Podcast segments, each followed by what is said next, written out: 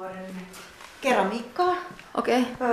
Ihan, mä tein yleensä vuorotellen, mutta nyt on tota, jostain syystä keramiikkaveistoksia on kyselty niin paljon, että mä en ole ehtinyt ton puun kanssa ollenkaan puljaamaan. Niin nyt kun mä sit ehdin tämän vuoden alussa, niin mua ei ole enää, enää savihommat kiinnostanut. Voi kyllä siis näyttää sulle, että millain, tää on tää mun normaali setti, että tässä on yleensä kesken saviveistos, jota on ihan kuiva. Ja Oh, sieltä ja kuoriutuu kangaskappaleiden siihen, alta tällä ruskea. Joo, nämä on, periaatteessa nämä olisi muka kosteet, nämä kankaat, niin sitten se pysyisi koko ajan notkeena toi savi, mutta nyt on ollut aika pitkä tauko, että ei, ei ole. Mutta tälleen tämä menee, että mulla on tämä, sitten mä kypsyn siihen, että tämä on niin lödöä tämä savi, ja sitten mä alan veistää puuta, ja sitten mä kyllästyn siihen, että se on niin kovaa, ja sitten mä vaihdan takaisin. Kuinka varhaisessa vaiheessa tiedät, kun lähdet tekemään teosta, että mikä siitä tulee? No en mä ikinä ennusta mitään. Noiden niin kuin puukökkäreiden kanssa se on vähän selvempää, että siinä on pakko suunnitella, että mitä tuohon puuhun tavallaan mahtuu tai mitä sieltä löytyy. Mutta saven kanssa mä yleensä vaan ajattelen, että nyt tekisi mieli tehdä vähän töitä ja sitten mä lähden nostamaan. Et siitä tulee yleensä semmoinen niin kuin, uh, ruukunmallinen asia, jota mä alan sitten muovata, kun mä rakennan nämä käsin. Et se on ensin vaan semmoinen ontto, pötkylä tai lieriö, ja sitten se, siitä tulee yleensä ihminen tai useampi, ja on, sit, niin, sit se on semmoista vähän taistelua sen kanssa, mihin päin se lähtee taipumaan se savi. Mutta ei ole kyllä tullut muuta kuin näitä ihmis- tai puoli-ihmishahmoja pari vuoteen. Miten se inspiraatio sit siitä lähtee etenemään, kun sulla on tosiaan se lieriö tai pötkylä, niin kuin sanoit Emma Helle, niin, niin mistä se saa sen muodon? Mikä sinua inspiroi siinä tehdessä? Mä en siinä tehdessä ajattele ehkä ollenkaan, mikä tästä tulee, tai mulla ei yleensä ole sovittuna. Et voi olla, että mä oon niinku katsellut jotain tiettyjä veistoksia, joista mä oon tykännyt, että niinku oon käynyt jossain näyttelyssä tai on jotain kirjaa katsellut niinku muutama kuukausi aikaisemmin. Ja sitten on joku ajatus siellä niinku takaraivossa. Ja sitten jotenkin se, nyt mä oon ehkä vähän kriisissä näiden saviukkeleiden kanssa. Se menee aina siihen, että se on tietyn korkunen. Nyt mä oon jo keksinyt, että millä sen korkeuden saa päätettyä. Se on se, että mitä matalammalle mä laitan tämän jalustan, niin sitä korkeampi siitä tulee. Mun ei tarvitse niinku sitä miettiä ollenkaan. Sitten kun se on tarpeeksi vaikean korkunen, niin sille ehkä pitää tehdä pää. Tai sitten se rupeaa niinku jotenkin venymään tai lytistymään ja näkyy, että tämä onkin nyt, ettei tämä ole pystyssä, että tämä on vinossa tai nämä menee pää alaspäin. Ja sitten se on, se on yllättävän intuitiivista ja sitten yllättävän samannäköisiä niistä tulee kuitenkin. Et se, se on ehkä tämä mun tämänhetkinen ärsytyskynnys, että mä niin kun haluaisin nähdä jotain, mistä mä menisin niin sekaisin, että tulisi jonkunnäköinen muutos. Haluatko sä kertoa jotain, naishahmoja nyt monissakin töissä sulla on, niin haluatko sä jotenkin kuvata naista tai naisen elämää tai naisen muotoa tai en... naiseutta? Mä en nyt oikeastaan tiedä, että jos lähtisi laskemaan, että mitä veistoksia mulla on, niin aika paljon ne on nyt ollut viime aikoina lapsia ja sitten ehkä noi, nyt noi isommat puuveistokset on ollut naisia. Ja sitten tota, että jos mä haluan tehdä jonkun ehkä äijän tai sitten puisen lapsen, niin siihen pitää keskittyä. Ja aika usein ehkä nyt ne naiset ja lapset lähtee siitä, että ne on ollut taidehistoriassa niin kuin koristeaiheita. Että jos sulla on maalaus ja se on tilattu ja siinä pitää olla vaikka Marian taivaaseen astuminen ja sitten sit mielellään joku kiva kirkon mies siinä niin kuin omalla naamallaan tai joku muu lahjoittaja, niin sitten siihen jää aina tyhjää tilaa ja se tyhjä tila täytetään lentävillä vauvoilla tai sitten jos on joku vähän toisenlainen, joku ruhtinaan saapuminen satamaan tai muu, niin sitten siellä on jotain tämmöisiä tanssivia mimmejä. Et ne on ollut niin kuin ainakin länsimaisen kuvataiteen historiassa pitkälle se, että ne niin kuin toiset, jotka ei ole tekijöitä, ne on täytehahmoja, ne on koristeita. Ja sitten toisaalta siinä niin kuin tapahtuu sit se, että mä mietin, että mikä niiden tarina on. Ja sitten myös kun katsoo vanhaa taidetta, niin ne on ne, missä se tehtävänanto ei tavallaan ole ollut selkeä. Eli se taiteilija on ollut vapaa. Eli se on, en tiedä, voidaanko, että onko se liikaa sanottu, että hän on saanut tehdä mitä hän haluaa, mutta jokin siinä on kuitenkin se, että just niihin hahmoihin mun katse eksyy. Mutta kuvanveistäjä Emma Helle, niin Kuvanveistäjähän kuulostaa vähän sellaiselta vanhemmalta mieshenkilöltä. Se, että nuori nainen on kuvanveistäjä, niin se kuulostaa korviin hieman erikoiselta ammatinvalinnalta. Miten sinusta tuli kuvanveistäjä? Miten valikoit juuri tämän taiteen itsellesi? Mitähän mä sanoisin? Mä oon tehnyt lapsesta asti savesta hahmoja ja sitten myöhemmin se nyt meni sitten enemmän sinne yleisen kuvataiteen puolelle, että mä oon tehnyt aina. Ja taidekoulussa sitten, Kokkolan pohjoismaisessa taidekoulussa oli kahden viikon kokeilujaksot, kuvaveistoja ja taidegrafiikkaa. Ja kun mä ekana, sen ensimmäisen kaksi viikkoa kun mä tein savea, siellä oli malli ja sitten muovailtiin mallia savesta.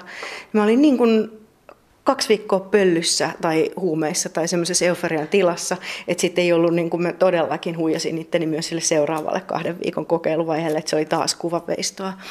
Ja se jotenkin jäi, että et se oli ihan selvästi se, mitä mä halusin tehdä. Että sitten Kuvataideakatemiassa myöhemmin mä etseydyin kuvaveiston osastolle ja juutuin sinne.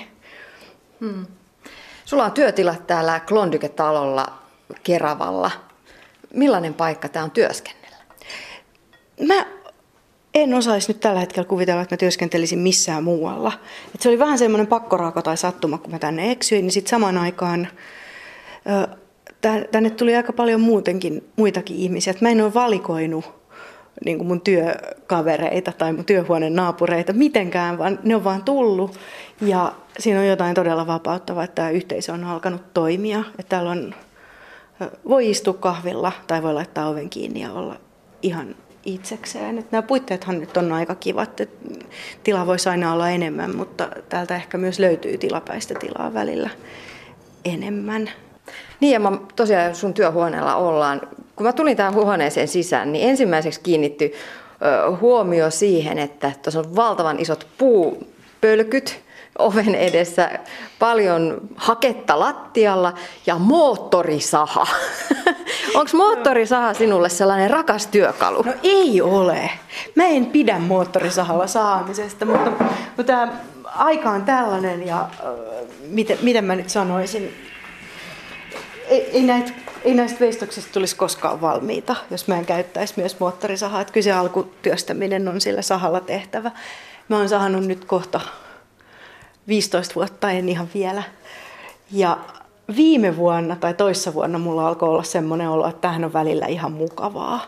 Että mä oon oikeastaan sitä ennen käyttänyt noita koneita vaan siksi, että mä pääsisin siihen niin kuin itse veistämiseen, jonka mä teen sitten kirveellä, kourukirveellä ja taltalla. Kirveellä ja taltalla. No niillä. Tässä niitä on, jos haluat katsoa. Tuossa on noin mun luottokirveet. Tässä on tää ihan tavallinen veistokirves, jota mä käytän ehkä eniten. Ja sitten nyt vähän aikaa sitten mä hommasin tämmöisen kourukirveen, joka on itse asiassa sekin on mun mielestä vähän pelottava, kun siihen liikerataan on jotenkin kirjoitettu se, että se voi iskeytyä sun polveen tai reiteen. Sitä pitää vähän, vähän niin kuin katsella, että miten päin sen kanssa on. Ja sitten tuossa on mulla vähän isompia talttoja ja nuija. Mä käytän niitä sitten, kun päästään vähän pidemmälle. Tossa, että nämä on tosiaan ihan alussa, että täällä on nyt näin paljon tätä ratisevaa kuorta.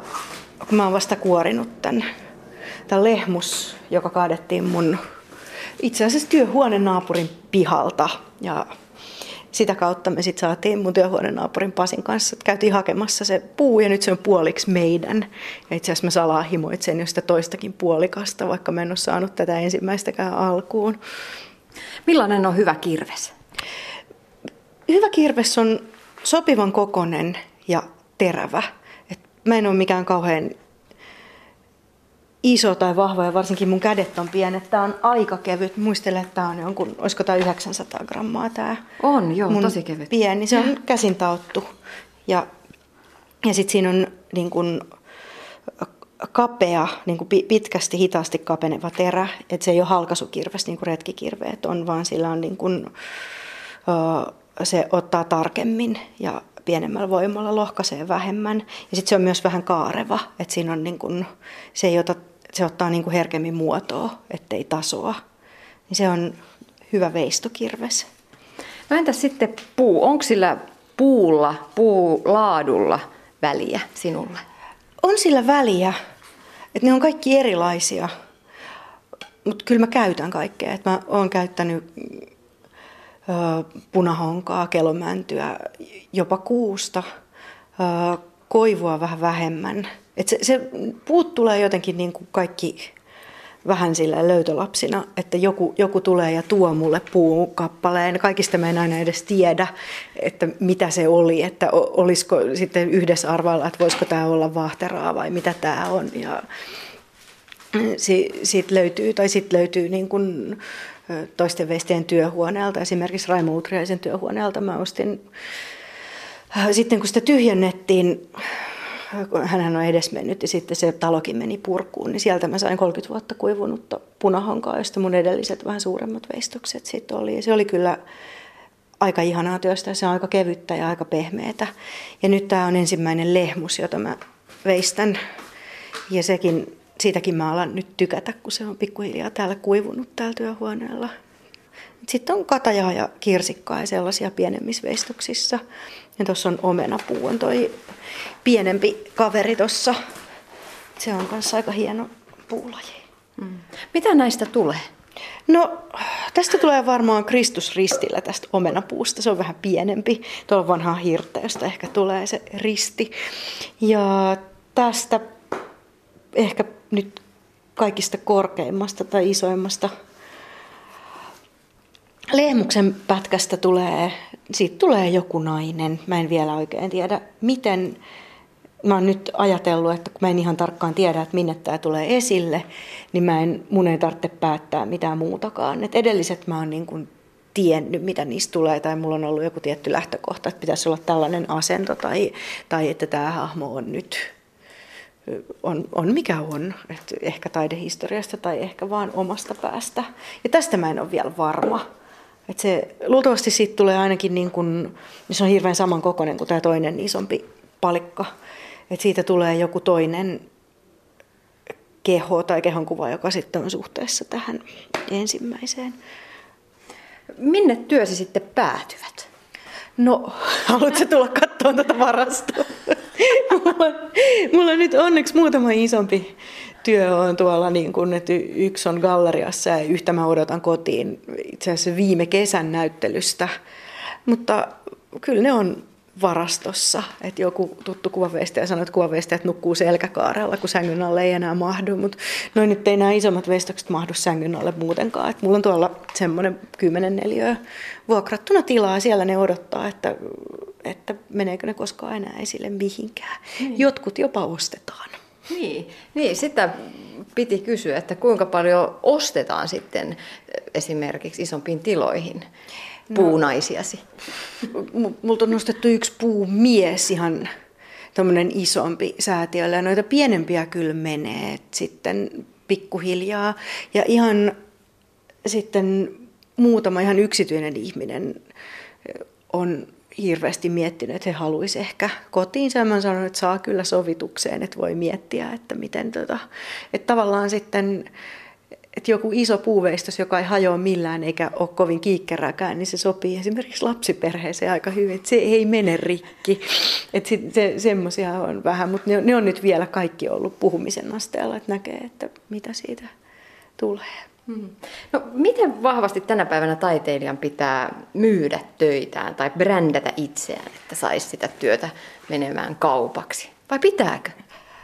Mä en tiedä, että onko mä nyt hirveän hyvä vastaamaan tähän kysymykseen. Että mä en, et, olisi kauhean ihanaa, jos joku muu tekisi sen brändäämisen, ja silleen se varmaan tulee luonnostaan. Et mä oon tähän asti vaan pyrkinyt järjestämään mun elämän niin, että mä pystyn tekemään tätä työtä ja pystyn laittamaan mun teokset esille, ja se on riittänyt siihen, että mä nyt olen elossa ja hengissä ja mulla on katto pään päällä. Mutta kyllä musta tuntuu, että enenevässä määrin pitäisi, että siihen joutuu kiinnittämään huomiota. Mm. Miten on? No, millaista on olla kuvanveistäjä tämän päivän Suomessa? No, mun mielestä se on hirveän kivaa. Mä, et, mä oon ajatellut, että ei kyllä auta ruikuttaa, että mä oon ihan itse valinnut tämän homman, ja niin kuin joka kerta, kun miettii, että mitä seuraavaksi, niin, niin kuin se on se, että niin kuin mun ajatukset on lähinnä, että mistä mä saisin enemmän työtilaa tai lisää puita tai miten, miten mä voin minimoida kaiken muun tekemisen, että mä voin maksimoida sen, että mä voin olla työhuoneella ja veistää hmm. tai muovailla. Kun sä saat sen hyvän työmoodin päälle, sen flow-tilan, mistä puhutaan taiteen yhteydessä, miltä se tuntuu? Mitähän mä nyt tohon sanoisin. Se alkaa aina sillä, että en, ei et taasko olisi pakko aloittaa. Ja sitten se on sitä, että jos mä nyt niin kuin otan tosta ton palan pois, niin sitten mä voin taas miettiä, että milloin mä otan sen seuraavan. Varsinkin tämän puun kanssa se on sellaista, että se alkaa hirveän hitaasti ja sitten se aika eksponentiaalisesti kiihtyy siihen, että sitten kun mä lähinnä kävelen ympyrää täällä työhuoneella ja niin kuin mä en enää erota sitä, että mikä on sitä tuijottamista, että, että mistä, mistä lähtee seuraavat palat ja, ja mikä on sitten sitä, että sit yhtäkkiä istuu ja sitten talttaa tai seisoo ja hakkaa kirveellä, kunnes sitten on siinä tilassa, että tämä olisi niin kuin saatava valmiiksi ja sitten se on semmoista ihan älytöntä pyörimistä sen ympärillä, että onko tämä nyt valmis vai ei ja uskalla, että onko tämä, niin kuin voinko mä mukaan todella esittää tällaisen väitteen, että tämä on veistos ja, ja sitten se on esitettävä syteen tai saveen. Jonnekin ne menee esille. Mä mietin tota veisto sitä prosessia sillä, että onko se, selitä mulle, että onko se enemmän niin kuin performanssi, tiedätkö, performanssitaideesitys itsellesi, jonka sä teet sen puun kanssa, kun sä työstät sitä, että et okei, nyt mä, et ei voi tulla niin kuin virhettä vastaan, vaan nyt mä kolautin tohon, nyt lähti pala pois ja sitten mennään taas eteenpäin ja se työ etenee niin kuin omaa tahtiaan sitä myöten, mihin sun kirves osuu. No ei se ehkä ihan noin ole, että se on enemmän, vaikka periaatteessa se on ihan ajatus, että virheitä ei ole eikä niitä olekaan, mutta kyllä se on niin kuin kuitenkin se, että se on mielekästä. Se on se, että se tehdään poistamalla eikä lisäämällä, niin sitä niin kuin koko ajan ajattelee, että onko tämä nyt se ele, että on, on, onko tämä se asia, minkä mä otan pois. Ja sitten se ehkä tiivistyy semmoiseksi niin kuin sarjaksi tosi lyhyitä, nopeita päätöksiä, jotka on ne niin kuin faktiset kirveen tai taltan iskut. Että siinä rupeaa näkemään sen pinnan, että yhtäkkiä näkee, että tosta se kääntyy, että noin se on tossa. Hmm. Emma Helle, näkyykö sun töissä suomalainen kuvanveistoperinne jollain tavalla? En osaa vastata. Ehkä siinä, että mä käytän puuta, on jotain suomalaista. Et mä enemmän näen, että se on eurooppalainen perinne. Et aika paljon mä katson renessanssitöitä ja sitten noi, niin kuin tietysti puiset kirkkoveistokset on semmoisia, että niitä on tullut. Niin kuin, että kun niitä katsoo, niin sitten ei sille voi mitään, että päässä alkaa joku iso pyörä pyöriä. Ja ky- kyllä se on ehkä nimenomaan eurooppalainen perinne, mm. mikä niin kuin mua itseäni liikuttaa. Et sitä nyt on kotoisin Suomesta ja sitten tulee niin kuin tavallaan vähän marginaalista siihen Eurooppaan. Ehkä sekin näkyy, mutta mut mä en itse sisältäpäin osaa niin hyvin katsoa. Mm. Mitä sä haluaisit, että ihminen, joka katsoo sun teosta, niin millaisia ajatuksia sen tulisi herättää? Sitä, tai sä toivoisit? En, en mä, sitä mä en kontrolloi ollenkaan. Niin. Että mä itse etsin sellaista tietynlaista oloa tai tietynlaista tilaa, että niin kuin olen työhuoneella ja teen töitä tietyistä syistä, mutta se on ihan katsojan asia, että mitä hän siinä näkee. Mä oon kerran ollut mun veistoksen vieressä, no siihen tuli katsoja, se oli, joka oli semmoinen vanhempi rouvashenkilö. Ja siis hän ihan hirveästi närkästyi siitä teoksesta ja hämmästyi siitä. Ja hän kiersi sitä varmaan kaksi-kolme minuuttia ja tuhahteli. Ja se oli mulle ihan hirveän palkitsevaa, koska mä en ajatellut, että se teos olisi ollut mitenkään hirveän erityinen. Sen olisi voinut aivan hyvin sivuuttaa niin kuin sillä lailla, kun taidenäyttelyssä usein ollaan, että kävellään läpi tai hetken aikaa fiilistellään. Mutta hän oli siitä muutenkin ihan hirveästi mieli kysyä, että mikä on tämä tuhahdusten syy. Siis, jos se olisi ollut hänestä pelkästään vaan vaikka huonosti tehty, niin hän olisi varmaan jatkanut eteenpäin. Mutta hän todella kiersi sitä ja puhisi. Ja en, en koskaan ole saanut selville, että mikä se oli. Mä, siitä mä olin aika kiitollinen, että se oli ihan kunnollinen katsomiskokemus varmasti. Mm. M- Mutta onko taide sulle oman olemisen selvittämistä vai taiteen luomista muille katsottavaksi? En tiedä. Siis, mä en tiedä, että onko se mun oman olemisen selvittämistä. Et se, se on niin kuin jotain, mitä mä ehdottomasti haluan tehdä. Ja en, en haluaisi, en keksi mitä muuta elämälläni mieluummin tekisin. Ja on niin kuin ihan selvää, että mä toivon, että joku sen näkee. Että, se, että mikä se mun kuvittelemani katsoja on tai niin kuin mun pään sisässä, niin se, se nyt sitten on taas vaan joku, jokin asia, joka ajaa mua eteenpäin. Että, se, että kuka niitä teoksia todellisuudessa katsoo, on sitten taas ihan toinen juttu. Sä oot myös tuore Kuvanveistäjäliiton puheenjohtaja. Miksi tämä pesti? Miten mä nyt sanoisin? Asiat johti toisiin. Et en, jos joku olisi sanonut mulle kolme kuukautta sitten, mä olisin nauranut, että älä viitsi. Muistaakseni nauroin, kun ekan kerran mulle tätä ehdotettiin. Ja sitten mä rupesin jotenkin miettimään, että kun aika monesti mulla on elämä mennyt niin, että mä oon ajatellut, että voi vitsi, mä haluaisin tehdä tota ja voi että, että noin, noin, että noin mä teen ja sitten ne yleensä tapahtuu. Mutta näköjään myös, mä oon aika monta vuotta hokenut, että kyllä mä voin niin kuin vähän näitä luottamustehtäviä ottaa ja mua kiinnostaa asiat, mutta että hallitustyöskentelyyn mä en rupea. Ja sitä mä oon niin kuin hokenut, mä, mun kaverit alkoi nauraa, osa muistaa, kun mä oon sitä niin kuin ääneen ajatellut, että se on semmoinen, että siihen, siihen en rupea. Kannattaa ehkä olla kuulolla siinäkin, että mi, mitä uhoaa, että ei ryhdy tekemään. Että se on ehkä joku toinen osa itsestä, joka sitten salaa sitä kuitenkin suunnittelee. Et ne, mulla on nyt kohta neljäntoista päivän kokemus tästä, ensimmäinen kokous on vasta tulossa, että saa nähdä, mitä tämä tuo tullessaan. No mutta tuoreena puheenjohtajana, miten sä kuvaisit tämän päivän kuvanveistokenttää Suomessa? Millaiselle maaperälle olet nyt astunut? No se on musta aika kiinnostavassa liikkeessä. Aika monenlaista asiaa tapahtuu Suomessa. Ja sitten se niin kuin kuvanveiston määrittely on, mä en tiedä, että onko se nyt niin hirveän hedelmällistä sitä ihan kauheasti määritellä, mutta mä koen, että kauhean moni... Se on tosi mielenkiintoista, että ketkä kolmiulotteiset tekijät katsoo olevansa kuvanveistäjä tai kuuluu veistoliittoon ja ketkä taas eivät. Et siinä on,